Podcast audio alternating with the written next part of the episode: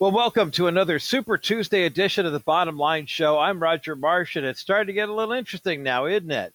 We are one week away from the midterm elections, and the midterm elections will be tabulating votes long into the wee hours of November 8th and 9th. And I believe there are some states where you can actually vote early. California might be one of them, where you could vote early, but the uh, you can you can vote by mail and have it come in all the way up to the 15th of November. It kind of, you know, I, I'm a traditional guy, kind of old school in this regard. I really appreciate having the opportunity to, you know, say, this is election day. We're going to go ahead and we're going to vote on election day. Now, I, I started voting by mail years ago. Um, did so simply because of convenience. One year I was actually working in an area that was different from I was working in Central California, but I wanted to vote in Orange County. I filled out the absentee ballot issue because I wanted to be, I wanted to still vote in my area. I didn't want to have to re-register. I hadn't lived there long enough, et cetera, et cetera. And as it turned out, I only lived there nine months. But I found that with my work schedule, it's a lot easier for me to fill out my ballot ahead of time, and then you know go ahead and uh, um, you know then turn it in that way than it is to uh, to you know worry about whether or not it's going to get in on time. And so one less thing for me to worry about come election day. But there are lots of things that are happening in life right now. I know I talk to a lot of people who contact the show and they say, you know, I, I, I feel like I've got more stress this time around.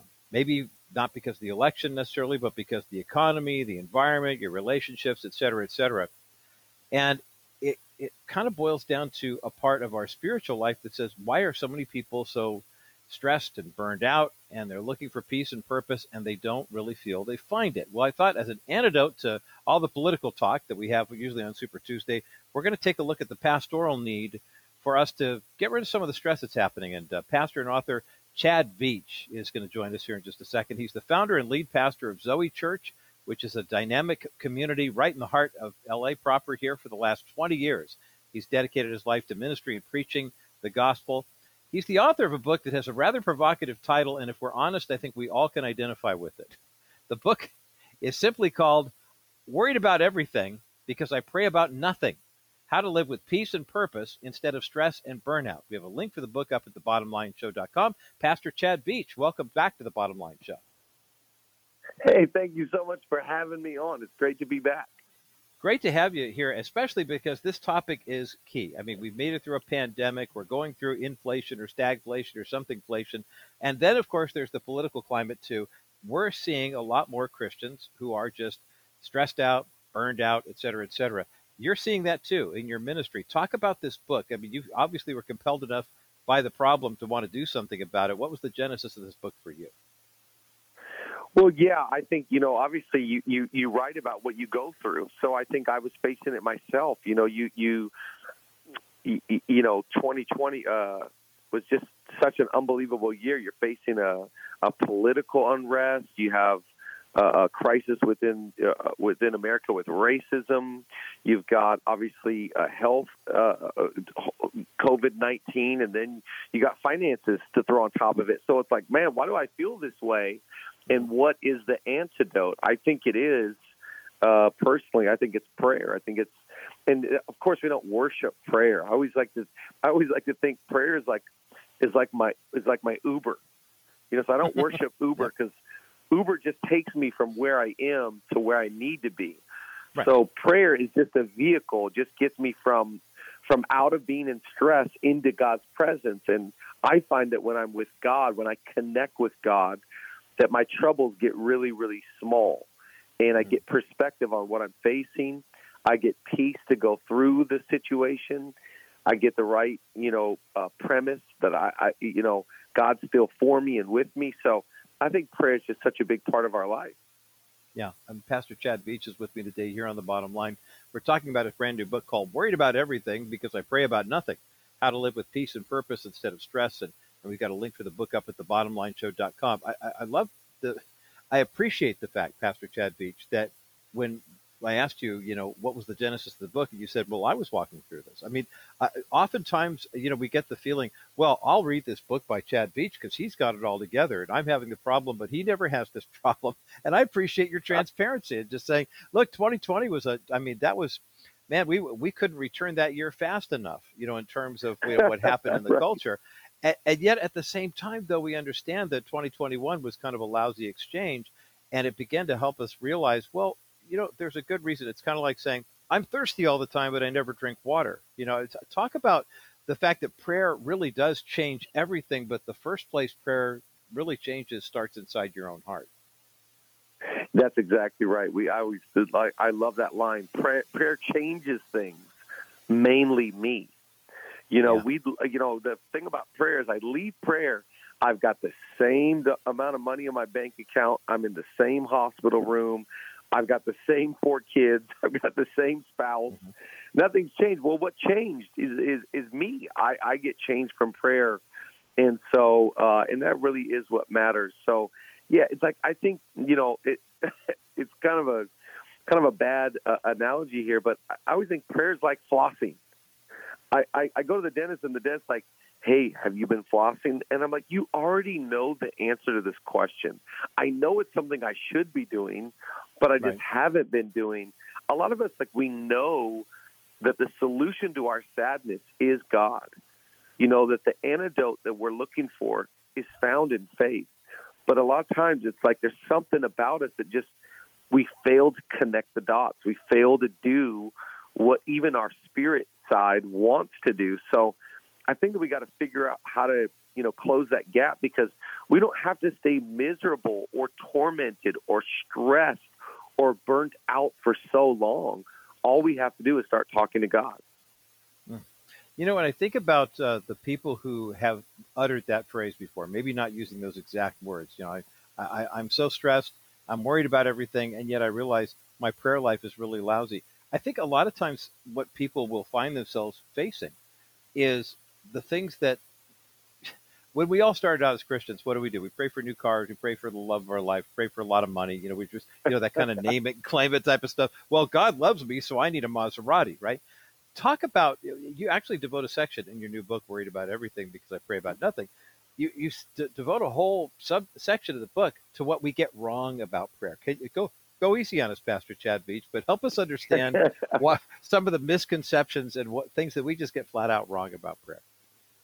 Well, I, I think this is why, you know, what you're hitting on there, this is why when Jesus taught his mm-hmm. disciples, his group, his crew how to pray, he said, you know, when you pray, it's really smart. This is good. You don't have to say this exact thing every time, but it should go along these lines. Your kingdom come, your will be done.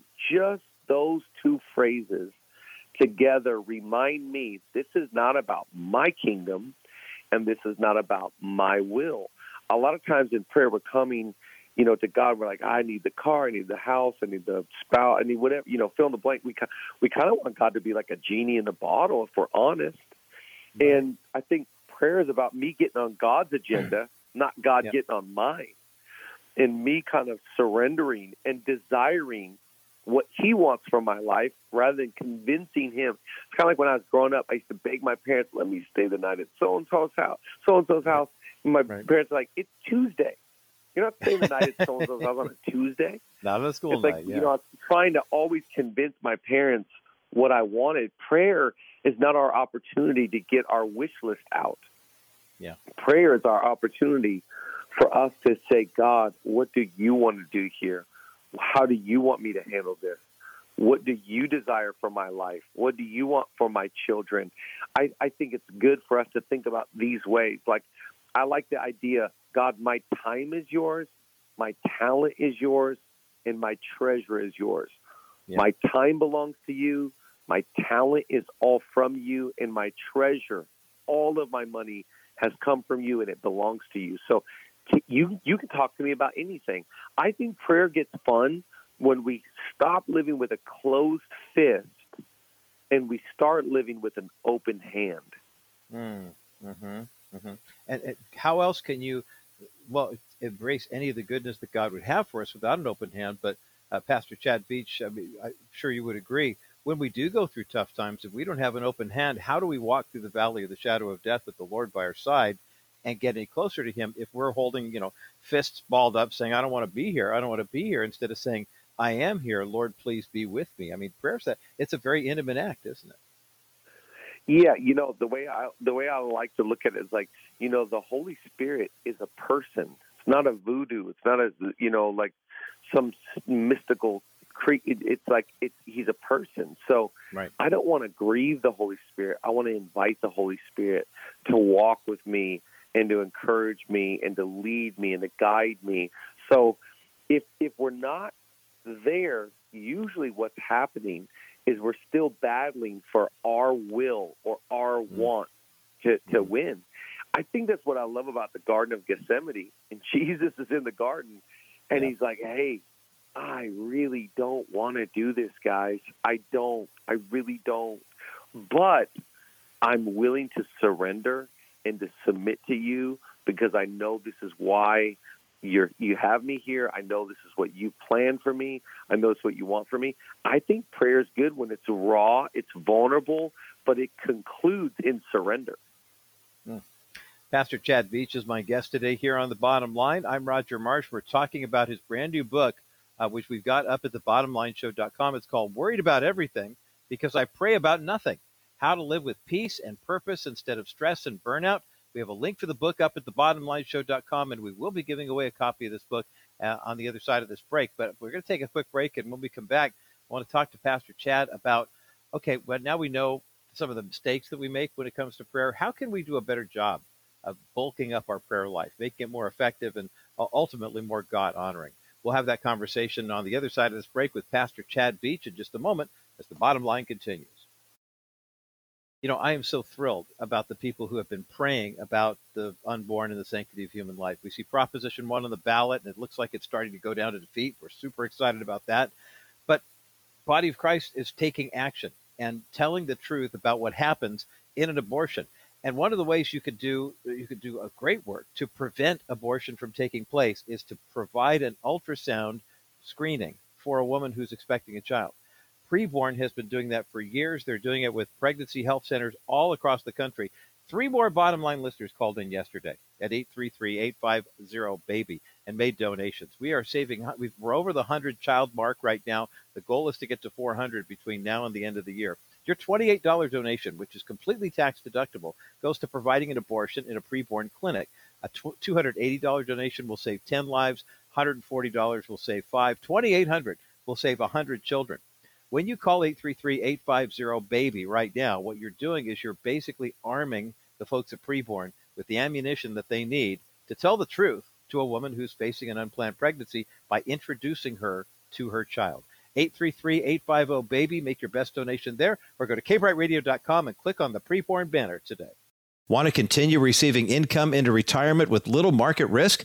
Dennis Wilson and Wilson Financial Services can help you secure a permanent income and benefits addressing your risk tolerance with professional advisory knowledge. You have a large 401k or IRA as your retirement nest egg. How about a four dimensional plan that will pay you and your spouse income for life without stock market risk? How about we include inflation benefits so your income goes up annually? How about we include extra income benefits for long term care? And if you need one or both, you both have it. That's right, permanent income inflation benefits, long term care benefits with no market risk. We have put over $50 million of our clients' money in the 4D account in the last few years. These clients are sleeping way better at night. Learn more when you call Wilson Financial today at 800 696 9970. 800 696 9970. Wilson Financial for simply better alternatives. Pastor Chad Veach is my guest today here on The Bottom Line, the founder and lead pastor of Zoe Church here in Los Angeles and author of a book with a great cover and title. It's called Worried About Everything Because I Pray About Nothing How to Live with Peace and Purpose Instead of Stress and Burnout. We have a link to the book up at the bottomlineshow.com. Uh, Chad, t- talk about what's happening at the Zoe community right now. At 20 years you've been in ministry, and uh, this has got to be an exciting time for you and your family at home, but also your family in the church as well. Yeah, it really is. It's been an exciting time uh, for our community. It feels like every week uh, we're seeing tons of people uh, raise their hand to say, I want to follow Jesus. Uh, we're seeing just amazing things happen in our connect groups. People getting together and doing Bible studies and breaking bread and uh, having great fellowship. And we're seeing, you know, so many great leaders step up to step into, you know, what God has for them as far as in a serving or ministry capacity. And we're seeing amazing things happen in our mission. Uh, you know, we sent a number of mission uh, teams out into the field this year and have incredible work with our, our, our I Love My City campaign that we do mm-hmm. once a month. And we're gearing up here, getting ready for our big Thanksgiving food drive, as well as our big Christmas toy giveaway. We call it Giving Hope. And so we're we're we're having a lot of fun. I got to admit, we're I think it's our best days, and we're excited for the future of the church in Los Angeles. Yeah, that and that's it's encouraging to hear a pastor who's in the thick of this in LA saying I'm encouraged because oftentimes we'll look at the larger cities and we'll say, gosh, it seems like socialism or communism or you know atheism is really the rule of the day. And I have a feeling that's part of the reason why you, Pastor Chad Veach, saw so many people and have seen those who are saying, I'm worried about everything. And then you ask them a question about their prayer life, and they say, "Well, I don't really pray about anything." so, you know, and I think about, I think about that great line in Philippians four, where Paul says, "I mean, the the modern translation: Don't worry about anything, pray about everything. Tell God your That's needs, exactly and, right. and don't, don't be afraid to thank Him for His uh, His answers too." Uh, we talked before the break about your brand new book, "Worried About Everything Because I Pray About Nothing." And we talked about some of the ways that people pray incorrectly. There's got to be a way that we can improve, and you don't just leave us twisting in the wind on that one. Talk about some of the ways that you outline in the book about how we as Christians can get better at prayer, regardless of how long we've been Christians. Yeah, well, I, you know, by the way, it's like it's like the, it's the old quote, right? You don't have to be great to start, but you got to start to be great. So you got to start Ooh. somewhere like that. He's got to start praying, start talking to God. You know, I always think if you don't know how to pray, make it so simple. Uh, start, set an alarm in your phone for 9 a.m., 12 p.m., 6 p.m. And every time that alarm goes off, I want you just to say the name Jesus. So say Jesus' name three times a day and bring God awareness. Uh, another thing I like to say is, you know, start. Some people are so good at texting, it's ridiculous. They should be authors. So start a contact in your phone, name it Jesus or God, and start texting out your prayers to God. I think the point is we got to start somewhere. We got to we got to start, and then I, I was, you know, I think find a model, find a model of prayer that you go, I can plug and play that. So one of my favorites is ACTS, A C T S. Start with adoration go to mm-hmm. confession, then thanksgiving for tea, and then supplication. So start with adoring God. God, I worship you. I adore you. I love you with my whole heart. Then confess. Confess not just your sins, confess the cross, confess his promises, confess the blood of Jesus, confess that God is for you and with you. And then thanksgiving. Thank God for everything in your life. And then by the time you get down to S, you get the supplication, that Maserati that you referenced earlier, that's going to feel so small. Usually, yeah. by the time I get to S, I'm like, ah, I'm good. You're so awesome. I don't need to bring my laundry list because I know how awesome you are. Mm.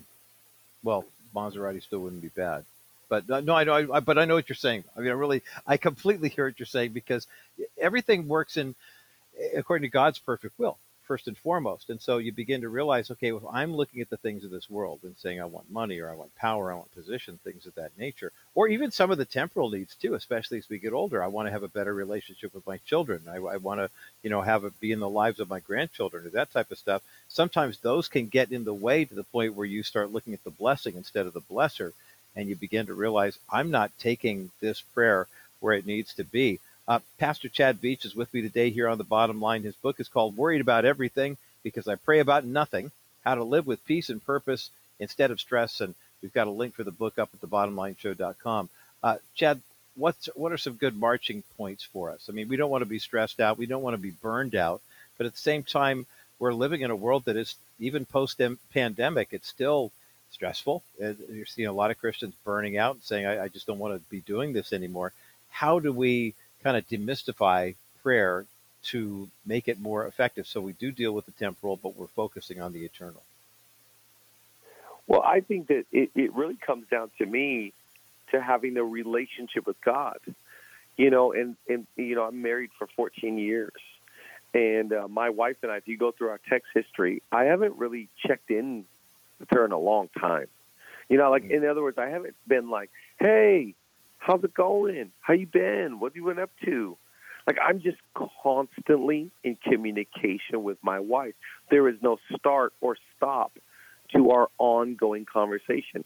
I think that we need to get there with God. I think we should just be talking to God all the time. I think sometimes it, we we think that God can be like our human relationships, and because we haven't talked in so long, we are afraid that maybe He's going to be upset with us or disappointed, or re-entry is going to be really difficult. And shame is such a bully; it convinces us of that. So I think the solution to me is just let's not ever feel that. Let's just constantly be talking to God in short increments, but constant increments, and the rest will take care of itself. Mm.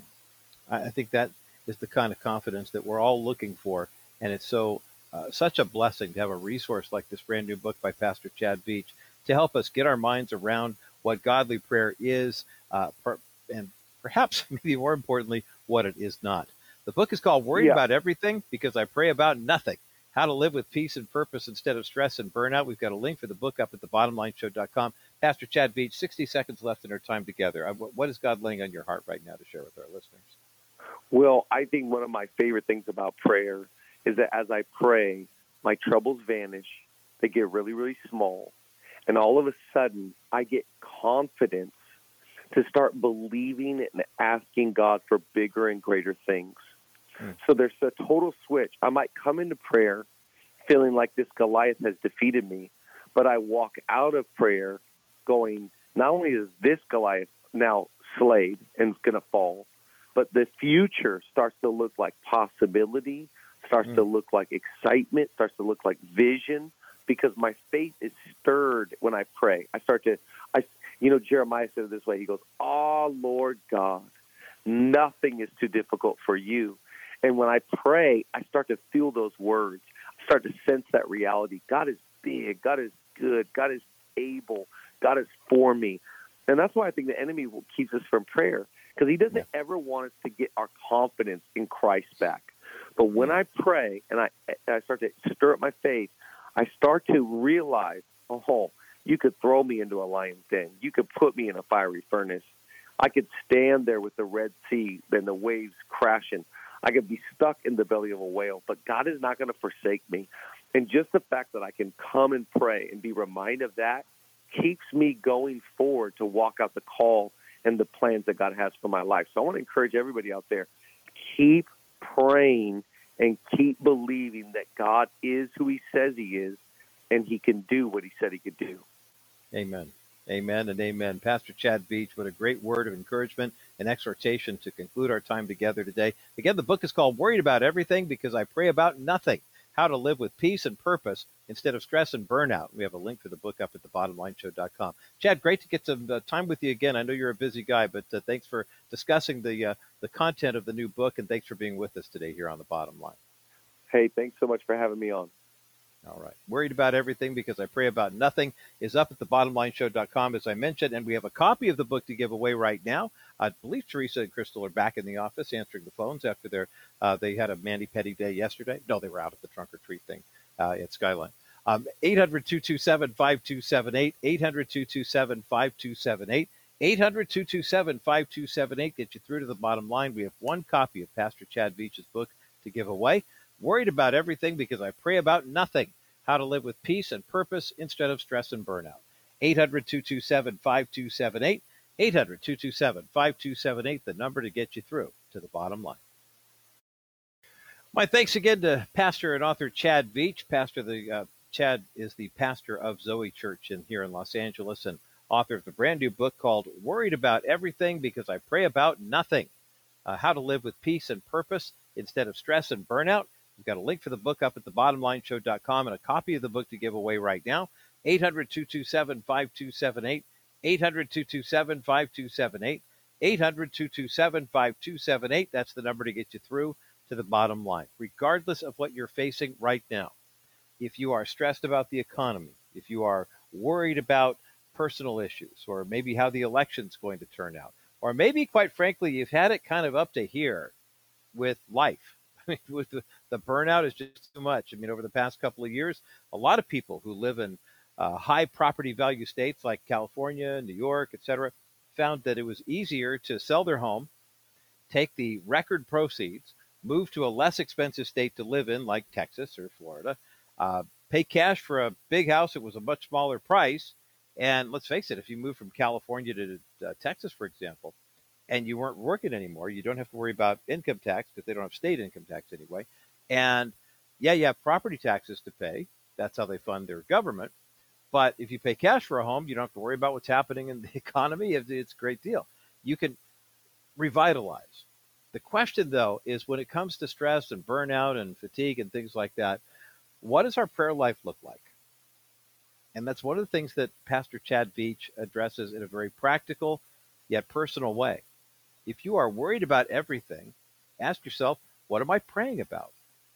Whom am I praying for? What, what kind of relief am I looking to?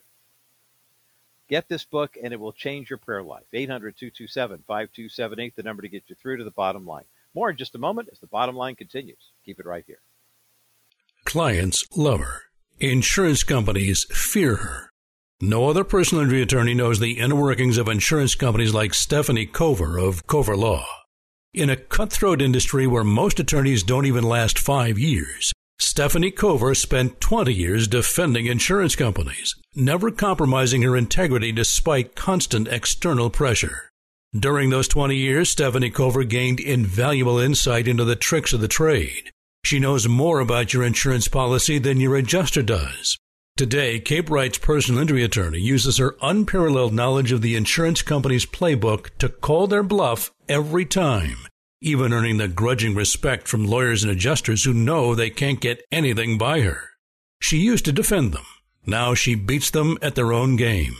Schedule a free, no obligation consultation at capebrightradio.com slash coverlaw. She knows the other side. Remember that Stephanie with an F, cover as in cover. 877-214-4935. Make sure you have her name and number in your contacts. You need a godly advocate who knows the law but also appreciates your values when you're going to court or trying to stay out of court. Uh, 877 214 4935. Call Stephanie Cover today. Well, welcome to another Super Tuesday edition of the Bottom Line Show. I'm Roger Marsh and uh, grateful that you are here. Uh, let's take a look at what's happening election wise because it is really getting interesting, especially here in the Golden State. Um, I think about, I got a, a, an email earlier today from our station general manager, Don Crawford Jr., who was uh, pointing out uh, a note that he had received. I think it was on the social media site called LinkedIn. And it was with regard to one of the races, the key races here in the People's Republic of California for Congress. Now, remember, California went through a population decline in the tens or the teens or whatever, and from 2010 to 2020, the net population decline in California was 700,000. That means that negative immigration, if you will. More people left the state than came in. And, and understanding, too, that that also takes into consideration the number of people who are no longer with us, people who have uh, wound up passing away for whatever reason. I totally understand that that happens. But there's always been just a huge influx of people coming to California because the weather's nice, because the economy's good, et cetera, et cetera, et cetera the fact that the net loss of people living in California at the end of during the 2020 census was down 700,000 people in a state of nearly 40 million means that for the first time in California history, Californians actually lose a seat in the House of Representatives. It also means that if you're losing a seat, that means you lose a congressional district, which means that you have to reshuffle the deck, so to speak. Now, you'll hear politicians on both sides of the aisle complaining, complaining, complaining about something they call gerrymandering. And that is just the practice of complaining about where the district lines are drawn. As you can imagine, it's rather hotly contested. I mean, we've had conversations about, was it in uh, East County, San Diego? There's one district in particular that was redistricted for the state purposes, for state assembly and state senate that kind of effectively wiped out a group of uh, Chaldean Christians who had immigrated there. They were all pretty conservative, and it kind of split their vote up. I mean, that happens a lot. It, it, we have a ug- ugly, awful history in the United States of people being redlined, people being uh, forced out of certain areas. There was one spot of one of the states where there was a, a congressional mapping that had to be redrawn. Uh, the state has five congressional seats, and they also have a history of racism and the way the lines had been drawn there. It wasn't wasn't really fair to the African American population that lived there, and so there was a question as to whether or not lines should be redrawn. And not every state that has a complaint about redrawing districts has a gripe about redrawing districts. Sometimes they just don't like it. Case in point, here in the People's Republic of California, if you like Darrell Issa in the 50th district in 2020, you can now vote for him in the 48th district in 2022. Uh, Michelle Steel, Paul Jones, the list goes on. These are all people that I've recommended at Rogers Recommendations, uh, which are up at thebottomlineshow.com. As you get ready to vote, remember, of course, you can vote in person on election day. There are some places where you can vote in person early, and that's for everybody in California, but Colorado, just put it in the mail. Yeah. If you're listening at KLDC right now, that's what you're going to do if you haven't already done it. But one of the more hotly contested races I found very interesting is the race for District 47. District 47 includes a big swath of what used to be known as District 45. California Congressional District 45 has been a hotbed of uh, political activity over the past four years because of what happened due to uh, the ballot harvesting fiasco that happened in the People's Republic of California in 2018. And the reason I call it fiasco is this. Look, I mean, I understand that this is something that is applicable to both sides.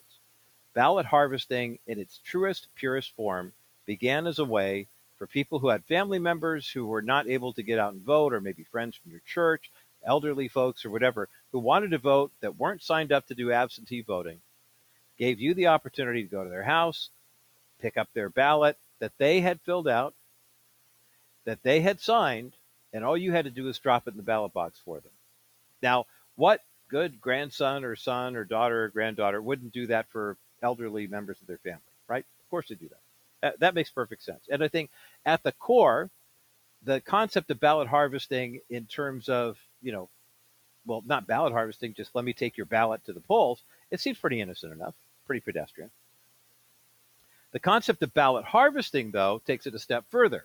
If ballot harvesting is legal in your state, then that means that anybody who works for any political organization could conceivably drive around town, pick up ballots from people who are not able to get out, the elderly, the infirm, et cetera, et cetera, pick up their ballots that are already filled out and signed, and drop them off at proper polling places. Okay, again, that nothing really sounds that horrible when you do that. But you're waiting for the other shoe to drop, aren't you? well, you know what happens next.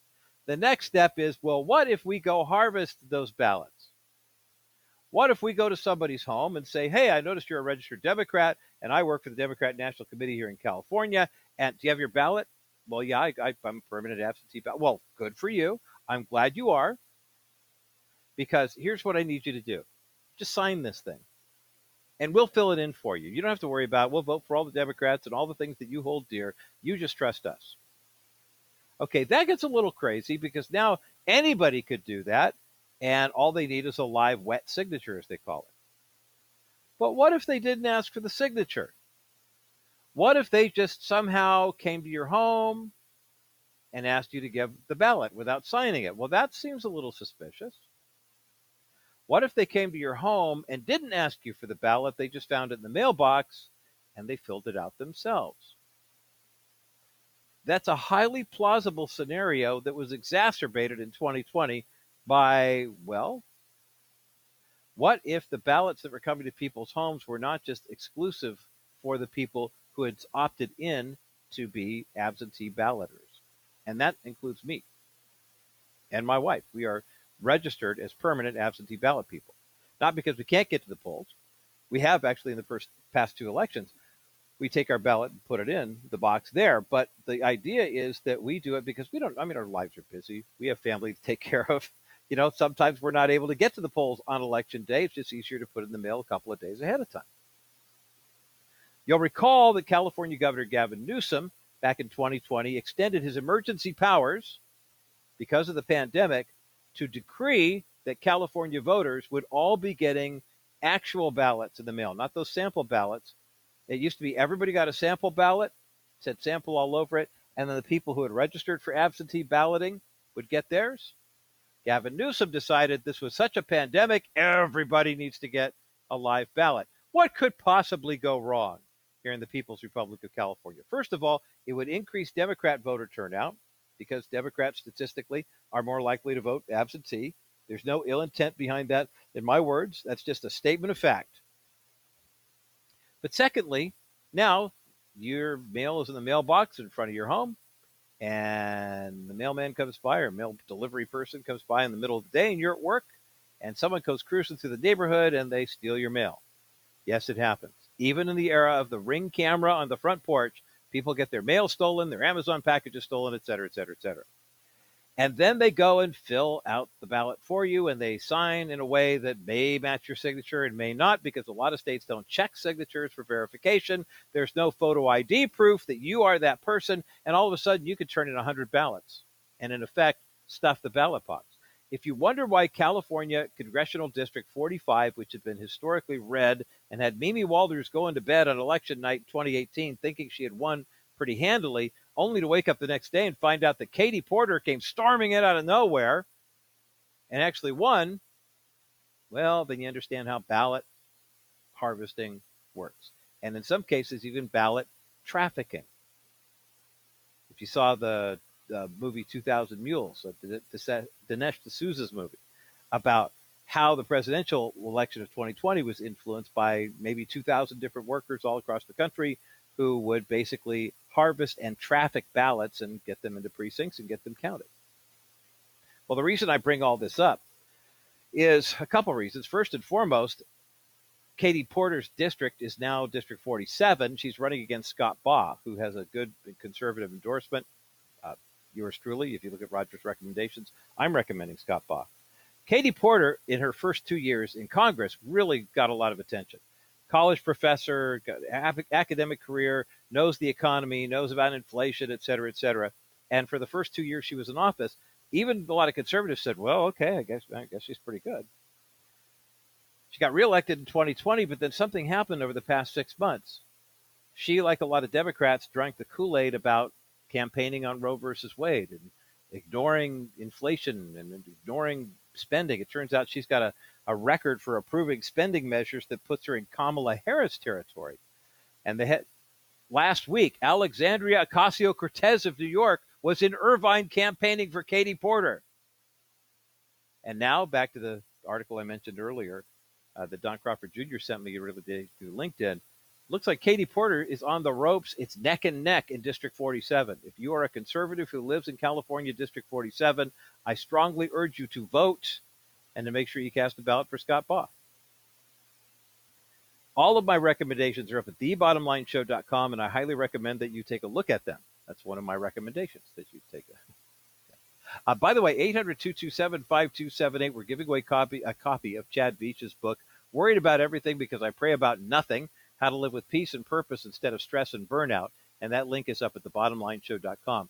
As we continue, we're going to take a break and then come back with the pride of the University of California, San Diego, a woman I just met earlier this week named Ashley Hayek, who has a Clovis connection, a San Diego connection, and currently now is part of an organization called the American First Policy Institute. What are they doing to fight Proposition 1 in California? What are they doing to clean up voter rolls in the 100 most populous areas in the United States? We'll discuss that and more on the other side of this break as the bottom line continues. Newport Bay Mortgage will steer you in the right direction toward the truth about reverse mortgages. Owner Cliff enjoys educating every client and wants to debunk the misconceptions you may have heard. You'll see that an FHA approved reverse mortgage gives you financial freedom. You can use it to pay bills, cover unexpected expenses, or watch your children and grandchildren enjoy themselves while you're still alive. Cliff informs you of the facts. Drawing from his 40 years of reverse mortgage experience, you must be 62 years or older for the FHA program and at least 55 for a conventional high volume program.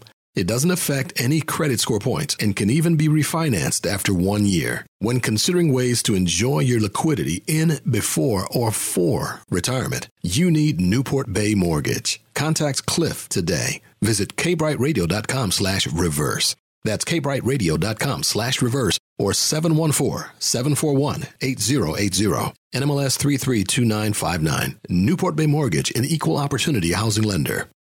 Take a look at a reverse mortgage as a possibility for a line of credit, for a lump sum that you can use to leave a living legacy for your kids and grandkids, or possibly even a way to purchase a home after the age of 62. Call Cliff at Newport Bay Mortgage today, 714-741-8080, or just go to kbrightradio.com forward slash reverse today. Well, Super Tuesday edition of the Bottom Line Show and getting to know a new organization to us, but they've been around for quite some time, and a new friend to the Bottom Line Show to share with us about some issues anywhere from how do we get America back to its uh, its cultural and uh, political moorings? How do we have some meaningful change in elections on the whole as regard to election integrity? And what can we do to stop Proposition 1? Ashley Hayek is with me today here on the bottom line. She's the Chief Engagement Officer of the American First Policy Institute, and she's also the uh, the managing director of the America First Works. Uh, we've got links for both of their websites up at the thebottomlineshow.com, and we're going to get into a little policy talk. We're going to talk a little Prop 1 as well with Ashley Hayek. Ashley, welcome to the Bottom Line Show. Hi, thanks for having me. Well, bottom line listeners at San Diego will be proud to know that you are the pride of UC San Diego, where you earned your degree in political science, and of course, uh, having a, a, military family background with uh, you your, and your husband who served us and the USMC, and also the fact that you're from Clovis. So, of course, our KCBC crowd is thrilled about that too. So, this is kind of a it's a home game for you, Ashley, and we're just getting to know you. So, I hope that I hope you feel the warmth and hope you feel the welcome from our listeners here at the Bottom Line Show. Hey, let's get into America First policy and um, the America First Works organizations. Talk about how you got involved in these groups and what exactly do they do. This was a new organization for me. I have to admit, I, I was not familiar uh, with your group until just a couple of weeks ago. Sure. So, about 500 days ago, America First Policy Institute, a 501c3, was born. Um, we built a team of 150 staffers, 22 policy centers, and it's really led by some of the greatest patriots America has ever known. Brooke Rollins is our president and CEO. Linda McMahon, if you are familiar with her from WWE Wrestling, and oh, yeah. the former uh, business administrator for Small Business Administration. She is our chair of the board and also the chair of our Center for the American Worker. Um, they were the ones who really came together and put together this idea of the America First Policy Institute.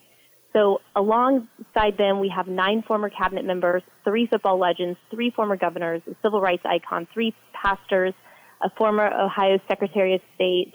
Um, and since the launch of AFPI, we've taken on big tech. We've sued Twitter, Facebook, and YouTube for their censorship and silencing of the American people. We put boots on the ground in 32 states, um, really focusing on America First agenda issues. We fought on behalf of, on behalf of American businesses and workers against Biden's vaccine mandates. We went all the way to the Supreme Court and won. And then AFPI launched the sister organization, America First Works, which is really focused at moving America First policies in the states and in Washington. And a little bit more behind that is, you know, Brooke Rollins, she was um, the head of the Domestic Policy Council in President Trump's White House. And so she was really responsible for his agenda across the country domestically. And, you know, her vision was, and the vision of the president was putting the American people first. And that's what America First Policy Institute intends to do. And um, I'm really grateful. I worked on President Trump's campaign. I moved. It was kind of a funny story, but I worked on a number of campaigns in California, political campaigns. Um, had the opportunity to serve as National Coalitions Director. So think Black Voices for Trump, Latinos for Trump, Women for Trump, MAGA Mamas, uh, 45 different coalitions and 650 advisory board members. So I moved, my husband and I took our kids, moved across the country so that I would have the opportunity to serve on the president's campaign. Um, after the campaign ended, not the way we wanted it to end, obviously. Right. That's mm-hmm. when Brooke and Linda launched this initiative, and um, I was tapped to serve as the chief engagement officer, which is really keeping all of those coalitions engaged, which is really proving off if you look at the numbers with Hispanic voters, black voters, and women across the country today. You know, it's interesting talking with Ashley Hayek today here at the Bottom Line Show, Chief Engagement Officer for America's First Policy Institute, and also the Executive Director of America's First Works. You can find those links up at thebottomlineshow.com. It's interesting when you talk about the engagement, Ashley, as you were describing what it was like for the Trump Pence 2020 presidential campaign, and you think of all these little splintered groups that are out there, and in many cases, they all want the same thing, but you just somebody needs to make sure that they're all in the same boat and rowing in the same direction. so it sounds like the work that you played was vital, especially when we see, uh, you know, what happened. People will go on about the big steal and the big lie or whatever. I think most of us know that there was a lot of jerry rigging and gerrymandering going on behind the scenes, and as more and more cases now are coming to trial, and we're finding that out. I, I don't think we're finding you know any comfort in knowing that there was a certain measure of you know uh, disingenuous reporting and things of that nature, and a very short window to try to turn things around. But here we are now in the 2022 election. It's the first big national election since that debacle of 2020. And America's First Policy Institute is working on making sure that the key issues stay in front of voters, that people are engaged, you know, to toward working toward those those different aspects. And one of the things I know that is near and dear to your heart, not only as a native Californian, but also as someone who is a, protects the sanctity of human life, is the work that AFPI is doing uh, to stand up against Proposition 1, California's hideous uh, abortion whenever you want it constitutional amendment. Talk, give us a brief overview of the proposition and then how is AFPI working to fight it? Sure. So what's really interesting about Proposition 1 is that the left does such a great job of being disingenuous about what something stands for. So right. if you see any of the materials that are coming out in favor of Prop 1, they're saying that this is this is vital for reproductive health. That is not what Proposition 1 does. What Proposition 1 does is it uh, really solidifies late term, um, on demand, taxpayer funded abortion in seventh, eighth, and nine months of pregnancy when a baby can feel pain. Um, AFPI has put out a number of fact sheets and information on its website specifically about the left's extreme abortion policies, and they're really disconnected from a majority of voters. 71% of Americans support legal limits on abortion, only 17% of voters believe that abortion should be allowed at any time during pregnancy. And one more thing is the United States is only one of six countries in the world that permits elective abortion throughout all nine months of pregnancy. And that's a list that includes China and North Korea. Could you imagine? I mean, I think mm. about the Asian American population in the state of California, right? So many people who have left, you know, those two countries, you know, explicitly because of those extreme policies of those two regimes. And now you have a state that is following in line with both uh, North Korea and China on these inhumanitarian practices. Um, America First Works has really been in the field on this, um, really pointing back to Gavin Newsom and the Democrats and really showcasing that this is a new abortion playbook um, for the radical left across the country. And we're seeing that so every lawmaker uh, needs to answer the question this includes 49 U.S. senators, all but one Democrat senator this past summer voted in favor of extreme late term uh, third trimester abortion. Mm-hmm. Every lawmaker needs to ask, answer the question when is it okay to allow an abortion in the seventh, eighth, and ninth month of pregnancy? Is that acceptable? And you know what? Most of them won't answer, or they will say there should be no limit and that yeah. tells you everything. It really does. Ashley Hayek is with me today here on the bottom line, Chief Engagement Officer of America First Policy Institute and the Executive Director of the America First Works organization. We've got links for their uh, sites up at thebottomlineshow.com, and we're talking about Proposition 1. It just it boggles my mind, Ashley, to hear of the number of lawmakers who have absolutely no trouble with hospitals charging and overcharging to keep people who are literally on their last legs of life. They're, you know, they're in the last lap. They're getting ready to you know, head home to wherever they're headed, and whether it's eternal glory for Christians or people beyond. And at the same time, though, they, they look at the sanctity of human life there and say, well, we're, we're going to keep you alive even though you're not really happening. But when it comes to a live, actual human baby, the Democrat Party in particular is so disingenuous with 35% of Democrats who are pro-life. And, and you mentioned the, I think it was the Rasmussen poll about the, the, the number of people who are against Proposition 1. And yet you've got Gavin Newsom literally spending his campaign money on this. I mean, running these ads, and you look at those ads for him saying, yes, we're going to pass Prop 1, and it's paid for by Newsom for governor 2022. It's just, it, the arrogance is just, it's overwhelming. And yet it seems like I'm starting to hear more rumblings, Ashley, and I'd love for you to, uh, to comment on this if you would. That Proposition 1 is not such a sure thing as many people think it is for passing here next Tuesday. and I think that any sort of spending usually indicates how well or how poorly a bill is doing. Um, and the fact that, you know, Gavin Newsom is campaigning so hard on this issue probably indicates that it's in a little bit more trouble than what they were anticipating. Yes. But one thing that is actually really interesting to me is after Roe v. Wade was overturned, Joe Biden, he said that the first bill he'll take to, to Congress is to codify Roe v. Wade. Gavin Newsom immediately Prop 1 on the ballot in California. You know, I think that they thought that this would be an issue that could motivate people to the polls. But the problem is they're so extreme on this issue that it's out of touch with most of Americans. And suburban women we're seeing are really focused on three things crime, our kids, and that's the sexualized agenda that the left is pushing, um, and cost. It's expensive right now. California is especially expensive. It has the largest income disparity in the country. And so when you have major issues, when you have rolling brownouts, and this is where you're prioritizing, you're going to lose people, no matter no matter what party affiliation you are. Mm-hmm. That's it's so well spoken by Ashley Hayek today here on the bottom line, Chief Engagement Officer of America First Policy Institute. We've got a link for their website at thebottomlineshow.com. We're going to take a quick break, and as we continue here on this Super Tuesday, I want to talk about the America First Policy Institute, their plan for actually putting America first. And also, one of the things that America First Works is working on right now, something that you might not be paying attention to, but it's a question that a lot of people have with regard to who is actually eligible to vote in the first place, and what about all the talk that we hear about these different uh, voter rolls and you know people being registered in two or three different places, election integrity and things of that nature. America First Works is actually working on a project that would create election integrity without having to pass a lot of uh, well publicly uh, bandied about laws and things of that nature, but just getting right to the core of the issue of how we can clean up those voter rolls. We'll talk about that further detail with Ashley Hayek in just a moment as the bottom line continues.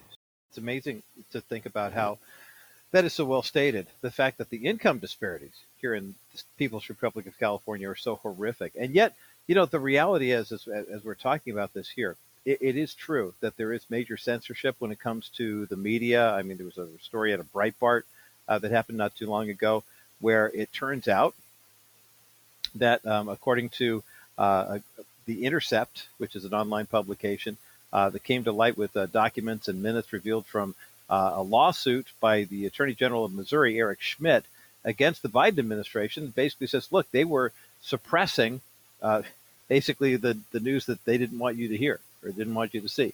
There was such a huge hue and cry during the 2020 election and even the 2016 election about well the Russians were interfering and and the Republicans were you know uh, smearing Hillary Clinton and this that and the other thing. But as it turns out, it's the current administration right now.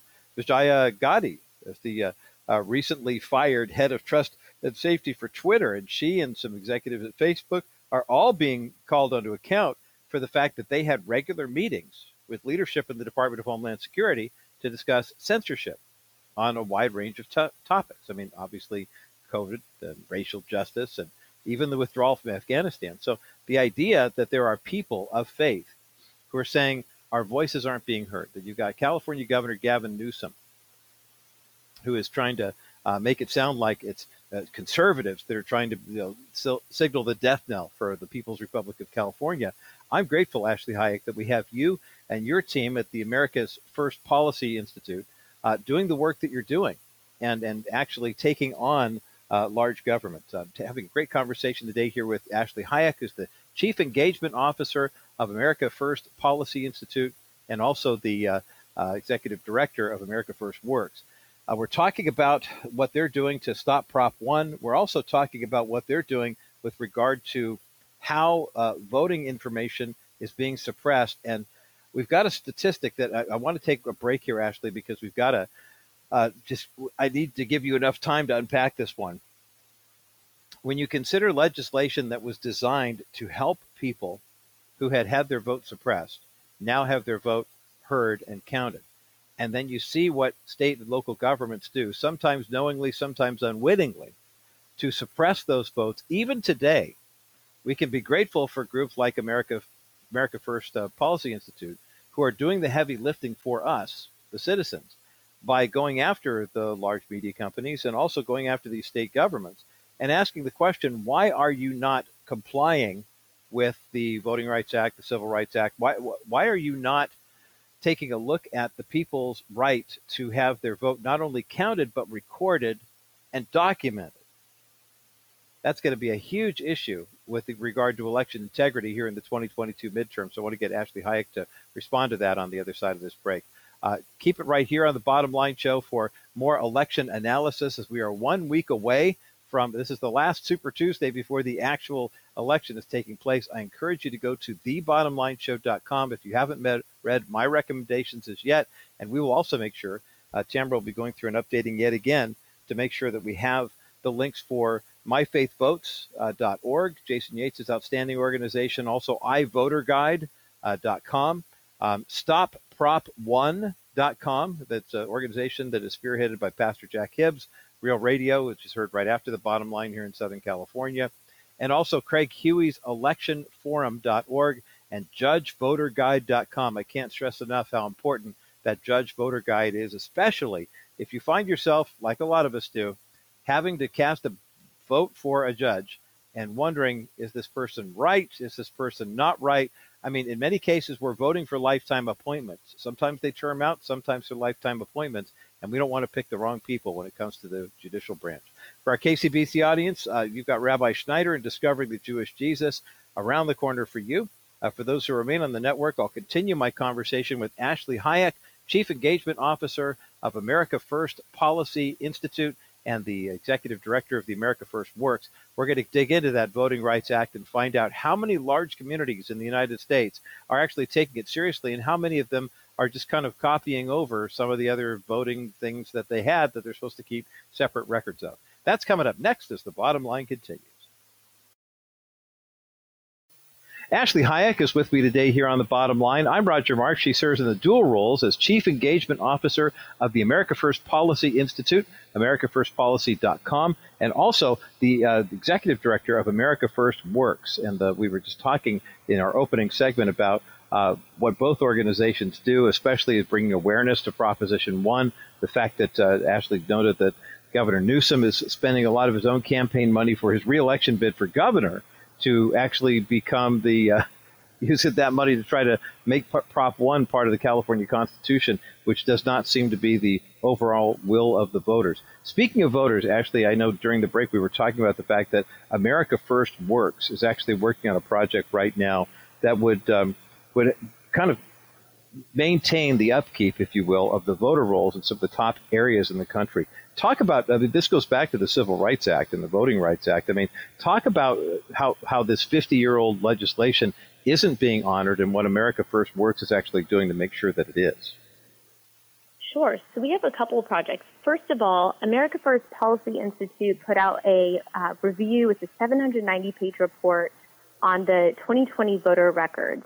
And what they did is they looked at, um, our policy experts looked at 14 traditional swing states, Arizona, Colorado, Florida, Georgia, Iowa, Michigan, um, Minnesota, North Carolina, New Hampshire, New Mexico, Nevada, Pennsylvania, Virginia, and Wisconsin. And after the last general election, there were concerns that ballots were counted multiple times and that ballots were destroyed. So what they were determined to do was to obtain time-stamped voter record data from the top 100 most populated counties in these 14 states to analyze any sort of discrepancies that there may be. And the goal of the research was to basically match the number of the people who voted in each precinct with the number of the ballots that cast. That makes sense, right? Because mm-hmm. you shouldn't have more. You might have less, but you definitely shouldn't have more people than the, than the number of people registered to vote. And you would think that that would be an easy task to do, right? To contact that county or whoever it works in that state um, but just six of the 100 counties actually still had their voter files from the 2020 general election. What? And that is, yeah, only six, six of the 100 counties. Um, and this really comes down, like as you mentioned, it's the Civil Rights Act of 1960.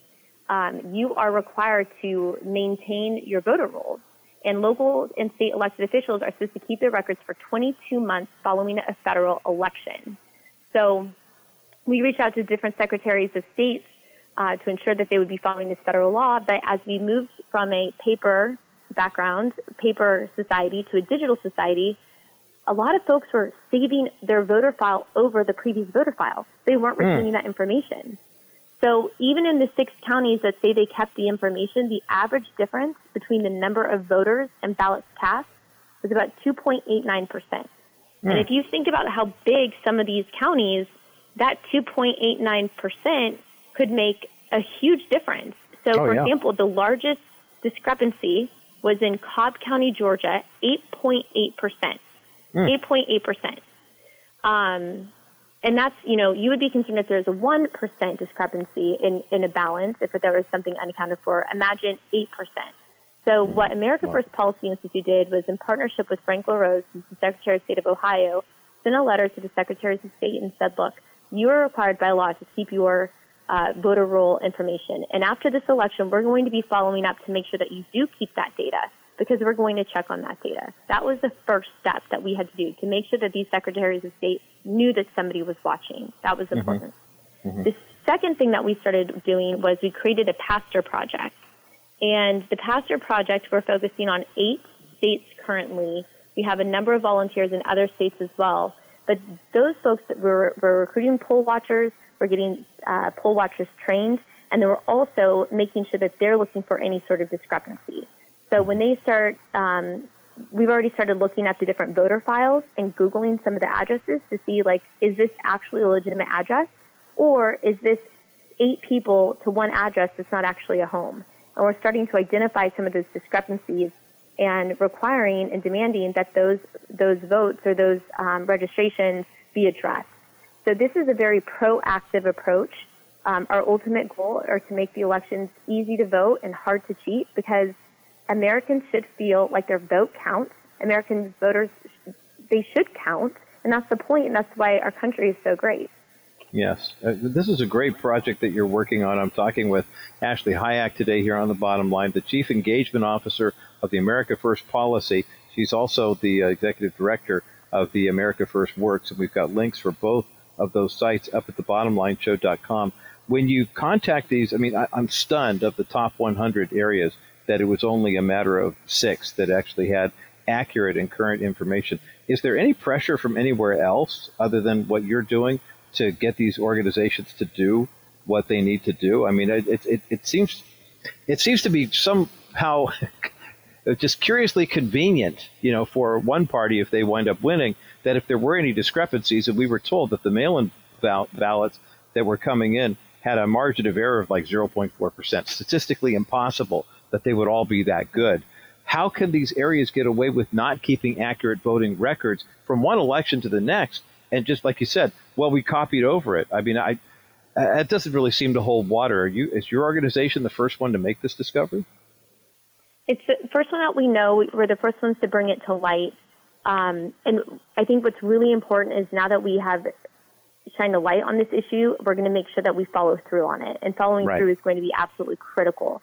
So building a relationship with the Secretary of State is really important. You know, unfortunately, California, you're not going to have somebody who's going to be as likely to work with us, but right. this is federal law.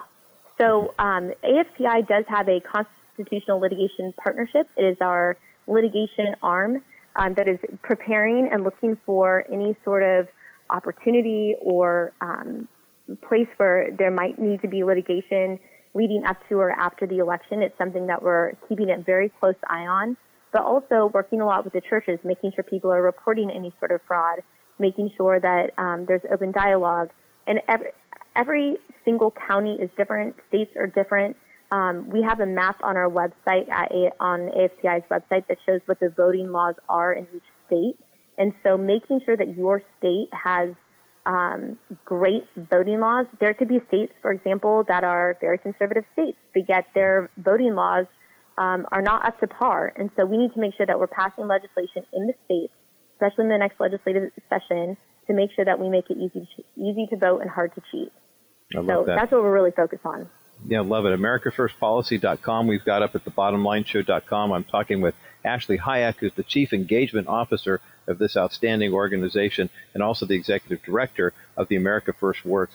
Uh, Ashley, I know that you have uh, America's First Policy does have a, uh, a program that, that's basically designed to say this is what we're trying to do. And the work that you've done, I mean, if you look at the website for AFPI, and you see the number of people who are on there. We're not talking. I mean, there are some folks from academia, the business world, whatever. But you're also talking Rick Perry, Alveda King. I mean, there's a, just name after name after name, and of course Ashley Hayek's out there too. Yeah, I mean, which is uh, we're grateful to have this time with her. Uh, can you take the last couple of minutes of our time together here and walk us through, just kind of give us a jet tour of what the pillars look like that you're trying to implement? Because America First is not. I mean, this is really looking at the founding documents, the the founding basis of our nation, and saying how do we do this right again? Because it seems as though there are too many people who are in political positions of power who don't have America's best interest in mind. Yeah, absolutely. So this summer, AFPI convened in Washington, D.C. for a two day summit, and we had two main goals in mind. Number one, power must be returned to the American people, not the government elite. And number two, a playbook or a roadmap or a blueprint, whatever you want to call it, that is unapologetically of, by, and for the American people was needed. And so that's how the America First agenda was really born. And this is an agenda for reclaiming America. So what we did was we started pulling a number of different issues. Um, economy, integrity in our election systems, national security, education, and we crafted policies that would put America first. A lot of these policies, by the way, are policies that worked in from 2017 to 2020 that we knew worked at a federal level, and we're taking them to the states. So it's a 10 pillar policy plan to unite America. And again, it's not just in preparation for a new Congress in January or you know, the next White House, but it's for the state houses, it's for local governments, it's for school boards, and really for the next 100 years. So each one of these policy pillars enjoys an 80% approval rating by the American people. We work with Scott Rasmussen, um, national pollster, and he really helped us define what each uh, pillar should be. So, for example, make the greatest economy in the world work for all Americans. Number two, right. put patients and doctors back in charge of health care um, make America energy independent. One of my favorites, give parents more control over their children's education. Amen. 80% Amen. issues, yes, these are 80% issues that you can talk about with your family at Thanksgiving because 80% of Americans agree with. And if they don't agree with those 10 issues, then you might not want to have them over for Thanksgiving. so we're really excited about this agenda, and we're going to be moving policy in the states in the upcoming uh, legislative cycle. I think that's great. Ashley Hayek has been my guest today here on the bottom line. She serves the dual roles as Chief Engagement Officer of the America First Policy Institute. And she's also the Executive Director of America First Works. We've got links for their websites up at thebottomlineshow.com. Ashley, thank you for the time that you've put in. I know our San Diego listeners are proud to see uh, the pride of UCSD doing as well as she is on Capitol Hill. And oh, by the way, still a proud wife and uh, mom of four kids, too. I, I don't know how you now juggle five. all of this. Now, oh, now five? five? oh, my, goodness. We, yeah. We, that must have been recent. We got to update your website. Very recent, yes. Yeah. Well, congratulations. And uh, again, uh, for, for anyone who looks at the conservative side of the equation and says, well, there's just, you know, there, there's kind of a, a, they don't really understand what the working mom world is all about. Well, we'll give them Ashley's website information and they can figure all that out too. Congratulations right. on the birth of your fifth. And thanks for the great work that you're doing with AFPI. Uh, we appreciate the time today here on the Bottom Line Show. Thank you so much. Boy, what a great organization and what an opportunity that we have as Americans to learn more about how the process works and then what we can do about it, not to feel so helpless. Ashley Hayek, uh, the Director of Engagement for American America's First Policy Institute and also the Executive Director of America First Works. And we, as I mentioned, we've got those links up at the bottomlineshow.com. Hey, congratulations are in order. And we have a winner in our contest for the book, uh, the Chad Veach book about uh, pray, praying and worry. Uh, Louise from San Diego is the winner of that book, and the book is called uh, Worried About Everything Because I Pray About Nothing How to Live with Peace and Purpose Instead of Stress and Burnout. So, congratulations, Louise, and everybody who participated in that giveaway. We're going to take a quick break and drafting off of something that Ashley Hayek just said with regard to how 80% of Americans are looking in this upcoming election to really kind of solidify and codify the same things, not the radicalist agenda of the left. What's happening when people go online to try to search for good information about these decisions and decision makers? And why is one of the leading uh, supporters of the libertarian, independent, and even Democratic candidates now throwing his hat into turning Oregon red, starting in the governor's mansion? We'll talk about that coming up next as the bottom line continues. I'm grateful that we can take action as Ashley Hayek was talking about. We can take action at the polls. We can also take action when it comes to how we treat the sanctity of human life. And there are a lot of women right now who are facing pregnancies and they're not quite sure what to do. A recent study indicated that 52% of women who had had abortions said that if they knew adoption was an option, they wouldn't have gone through with the abortion. That's where you and preborn come into play. Preborn specializes in ultrasound. The ultrasound machine often is the first time a woman will uh, be introduced to her child through that ultrasound image, watching the baby move in the womb, and also, of course, hearing the child's heartbeat as well. With all these heartbeat bills being passed, that's a good thing. But you know, abortion clinics use ultrasound machines as well. They use it to help their abortionists do the deal that they're trying to do. But I'll tell you, 83% of the women who come to a preborn clinic and have an ultrasound of their baby, hear the heartbeat, see the baby, see the kid moving around in the womb, 83% of them choose either to become mothers and deliver that child at full term or to take the baby to full term and release that kid for adoption. Your $28 donation will save a life right now. Go to kbrightradio.com and hit the preborn banner or go to thebottomlineshow.com and do the same. Welcome back to the Bottom Line Show. I'm Roger Marsh, Super Tuesday edition of the broadcast. And if you've wondered whether or not the media is trying to keep you as a conservative voter, someone with Christian values, from getting the information that you need for the candidates that you would like to support, I mentioned earlier the fact that the Department of Homeland Security often met with uh, members of the leadership of Facebook and Twitter and things like that to discuss which pieces of information that those platforms would actually promote and which ones that they would discourage. And trust me, I've, I've read enough on Instagram, Twitter, et cetera, et cetera. Uh, there are several conservative influencers I follow and several others who are not. Uh, because that's the, where the balance comes in, right? Analysis, balance, and clarity. And it's amazing to see how many influencers, just by the sheer volume of who they are, get hit up with requests to do things that they are actually diametrically opposed to. Uh, like, for example, the federal government is pushing vaccines right now. Most Americans have either had COVID or had a jab, and they don't need more of the boosters. And yet, here, David J. Harris, Terrence K. Williams, conservative pundits who have been pretty passionate that we should not have any kind of federal mandate on vaccines are being offered tens of thousands of dollars by the federal government to basically write glowing articles and reviews about the vaccine. Well, these guys have been open in their criticisms of it. So we do know that the media is often bought and paid for. In full transparency, the Bottom Line Show is not a ministry on the Bottom Line stations that we're on, per se. I'm hired by Crawford Broadcasting, and they sell advertising time. So the advertisers that you hear here spend money and they buy advertising time.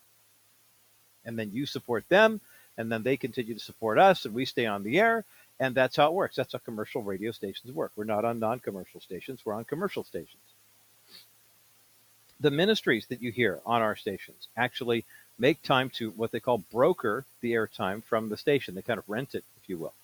They have an agreement, they pay a certain amount to be on, and then they ask you for support and you support them financially. And I can guarantee you, you can tell how well the support is coming in based on who's on the air. Go through and look at the uh, the take KBRT for example, our flagship station. Look at the programs that are on. And if you look at a program guide from a year ago, it's going to look really familiar. And a year before that, it's going to look really familiar. You'll see that the programmers who broadcast here on our stations are very consistent. And the reason they're consistent is because you support them. That's why they stay with us. That that's full disclosure here. No one likes to think that guys at CNN or MSNBC or even Fox News are not say on the take, but they have quote unquote incentives from the federal government to write glowing reports about things that they may or may not agree with. But it happens all the time. The Media Research Center noticed that during the last election cycle, the 2020 election, they were concerned that there might be a suppression of opportunities for trying to find out information about Republican candidates versus Democratic candidates. And of course, Google and Yahoo, they all say, no, we would never do that. But according to a study from the University of North Carolina, North Carolina, excuse me, North Carolina State University, they took a look at internal documentation at Google with regard to the number of campaign requests from Republican candidates versus Democrat candidates during the 2020 election. And they basically were asking the question how many of those emails that were sent by these fundraising groups or, you know, vote for me, don't vote for them campaigns actually made it into the email boxes and how many went into the junk folders, the spam folders, or whatever. Would you be surprised to find out that Republican campaign emails during the 2020 election, according to a study by North Carolina State University, were literally 60% more likely to go to spam folders than Democrats' emails were? Now, Google, of course, is vehemently denying, oh, no, no, no, we would never do that. Here's how the study worked. I mean, well, let me take an example of just Senate candidates, for example. The Media Research Center MRC Free Speech America study that was recently conducted by our friends at North Carolina State University, Google buried 10 of 12 Senate Republican candidates' campaign websites if you were looking to do a Google search. At the same time, they highlighted their opponents' campaign sites in organic search results. Now, if you did the same search on Bing or DuckDuckGo, it showed Senate Democrat candidates' campaign websites and Senate Republicans' campaign websites were in the top five organic search results on one page. When it came to House races, the Democrats were favored over Republicans by a factor of two to one. So it's interesting to see when you type in something in a search engine. I think I need to find a recipe for, uh, you know, tacos, or I, I, I want to look for a good vacation destination. You're assuming that when you type that information into your search, Google, Yahoo, whomever you search, that they're just going to generically give you the names. Now, some people do pay. You'll see like paid sponsor, and it comes up. But an organic search is not manipulated by their algorithms, but the ones that are. Can you imagine? There were 12 Senate seats up for grabs and 12 Republicans running for those seats versus 12 Democrats. And 10 times out of 12, the Republican candidate was buried. You'd have to search four, five, six pages deep. Whereas the Democrat's name came right up to the top of the Google search almost every time. Wouldn't you think that if you typed in uh, you know, the California gubernatorial or senatorial campaign. Mark Meuser running against uh, uh, Xavier Becerra, or um, you know, Xavier Becerra itself in Human Services. Um, but here you see the two running, and you'd see Democrat versus Republican, full stop. But chances are, if you did look for those, what you would find on the Google searches during the 2020 election, according to the Media Research Center, is you would find uh, it was Alex Padilla. You'd find all the Democrats' names and the Republicans would be buried. Yes, the search companies can do that. They can bury that information. I mean, not legally, they shouldn't. No, it's a private group. They can do whatever they want to. Unless you're Elon Musk, and then Elon Musk is a criminal and a threat to democracy because, um, uh, um, yeah, you get the idea. Uh, we'll take a quick break, and when we come back, final installment of the Super Tuesday. And you might have seen recently, California, Oregon, and Washington have kind of been running themselves together like the blue west of the United States. There's a possibility that one of those states might turn red after the next election. And if they do, they have the co founder of Nike to blame or to think. We'll talk about that story, story coming up next as the bottom line continues. Let Wilson Financial Services help you identify proprietary financial strategies for your wealth that work for your life. Let's revisit our one year CD. Had a client who had $500,000 of retained earnings in his corporation for the last three years. I said, if you'd have put that into this account three years ago, you'd have $75 to $100,000 of interest versus what you have now, which is a nice round number. Had a client sell his house, had $450,000 in the bank, I told him, you're really not likely to buy a house in the next 12 months. You want to leave this in the bank earning nothing? Or would you like to earn some interest on it over the next 12 months? So he said, how much? I said, well, how about between 20 and 30,000? He says, zero versus 20 or 30,000. Yeah, he says, I like the 20 or 30,000. Sounds better. Aren't you tired of earning nothing with all the money you have in the bank? Call 800 696 9970. 800 696 9970 or go to kbrightradio.com forward slash Wilson Financial for simply better alternatives. Welcome back to the Bottom Line Show. I'm Roger Marsh. If you haven't downloaded Roger's recommendations yet, I highly recommend you do. Uh, also, get a hold of the election forum, uh, Craig Huey, especially the Judge Voter Guide, uh, myfaithvotes.org, Jason Yates' group, ivoterguide.com, Deb Wuthnow and Company. Um, look at the recommendations. When you look at my recommendations for the midterms, you'll see that it's Brian Dahle, anybody but Gavin Newsom for governor, Angela Underwood Jacobs for lieutenant governor, Rob Bernosky, secretary of state, Lanhee Chen, he is going to be a great controller. Jack Guerrero, treasurer, and Nathan Hochman for attorney general. Uh, we've got everything up there from senator to all the different representatives and all 52 different uh, categories because there are 52 uh, districts now, not just uh, 53 like we used to have. But hey, the, the one story that I want to share with you as we conclude today is to show you how bad socialism, communism, and leftism, aka the Democrat Party of today, things have gotten for them. Um, it, it's very interesting to see this, you know, kind of play out in the public eye. But you know, a lot of the actor, model community, the entertainment community, the business community, definitely are looking for you know their people to win. And it's been decades since the state of Oregon has had a Republican governor. But Christine Drazan has a big ally in who's going to w- win the race to replace uh, uh, Kathleen uh, Brown, uh, Jerry Brown's sister.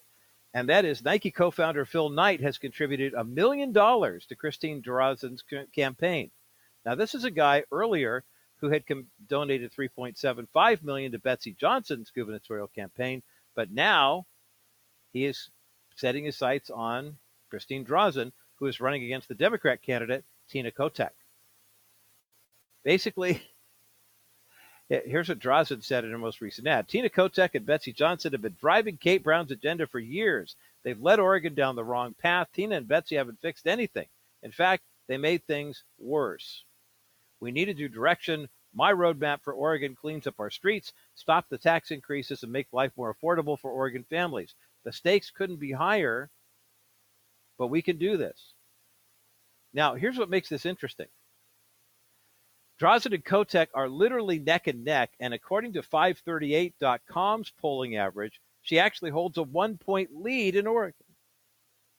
Now, this is, please, you have to know me. 12 years now we've been doing this program. It's policies over politics, it's principles over personalities. But I know people who I care about who live in the People's Republic of Oregon if you watch that nightmare that happened over the past uh, couple of summers ago, where the rioting over the George Floyd death and others turned into months of Antifa riots and looting and burning, even to have one Oregon resident who's very close to me who said, Man, uh, these people aren't from here. I don't know who they are. We love our city like Portland and Medford, Salem, Eugene. We don't know what's happening to our state. Is it possible that we could see uh, Christine Drazan win in Oregon? Is it possible that Brian Dahle could beat Gavin Newsom? Is it possible that voters on both sides of the aisle, who 70% plus are not in favor of Proposition 1, could defeat this thing and send abortion rights back even further in the People's Republic of California? Well, you heard my uh, conversation with Ashley Hayek from America's America First Policy Institute who said their research indicates that 80% of Americans actually agree on most everything when it comes to social and political arguments. So don't spend too much time online arguing with people.